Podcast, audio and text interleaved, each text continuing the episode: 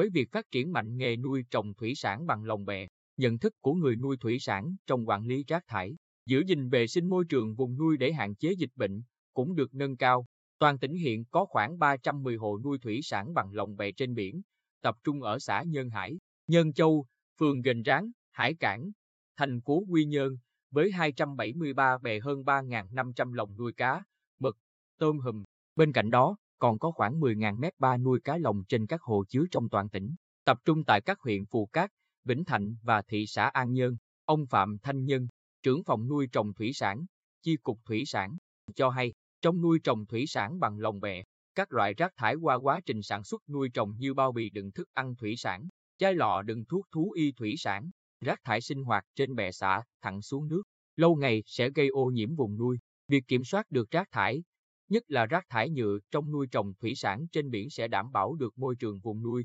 hạn chế dịch bệnh trên thủy sản. Ông Mai Phúc Trường, một hộ nuôi cá tại khu vực Hải Minh Trong, phường Hải Cảng thành phố Quy Nhơn, chia sẻ, vùng nuôi này hiện có cả trăm bè với cả nghìn lồng nuôi nằm san sát nhau, nên việc thu gom rác thải trên lồng bè để hạn chế ô nhiễm vùng nuôi rất được chú trọng. Người nuôi dần chuyển sang sử dụng xô,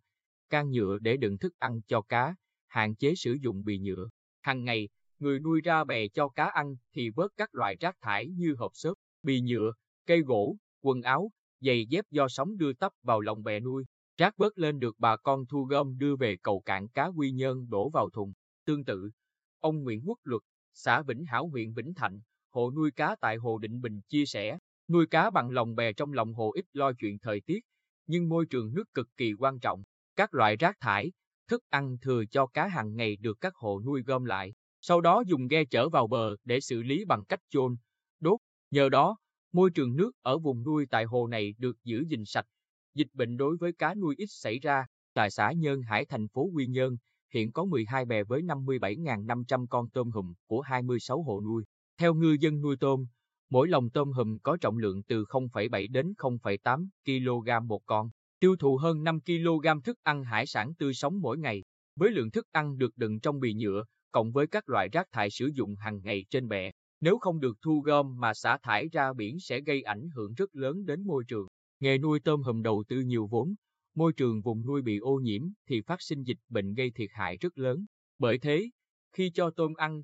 ngư dân nuôi tôm phải lặn xuống biển kiểm tra từng lồng nuôi, thu gom các loại rác thải trên lồng bè để đưa vào bờ đổ vào thùng rác. Thức ăn thừa trong lồng được gom lại, đưa ra xa vùng nuôi. Khi vệ sinh lồng bè, ngư dân đưa về bờ để xử lý tại khu vực bãi biển do xã quy định và đóng phí vệ sinh cho xã. Ông Nguyễn Xuân Bá, chi hội trưởng chi hội nuôi tôm hùm xã Nhân Hải, chia sẻ, ông Phạm Thanh Nhân nhấn mạnh, nghề nuôi thủy sản nói chung, nuôi thủy sản bằng lồng bè nói riêng chịu tác động bởi nhiều yếu tố môi trường. Vì vậy, ý thức bảo vệ môi trường, giảm thiểu rác thải trong quá trình sản xuất của người nuôi, kể cả rác thải sinh hoạt của người dân sống xung quanh vùng nuôi thủy sản, đóng vai trò quan trọng đối với hoạt động nuôi trồng thủy sản. Bên cạnh việc hướng dẫn kỹ thuật, chi cục thường xuyên phối hợp với cơ quan chức năng, chính quyền các địa phương mở nhiều lớp tập huấn về nghề nuôi trồng thủy sản, gắn với tuyên truyền để người nuôi hạn chế rác thải, giữ gìn vệ sinh vùng nuôi, ngăn ngừa dịch bệnh trong nuôi thủy sản, đảm bảo hiệu quả kinh tế.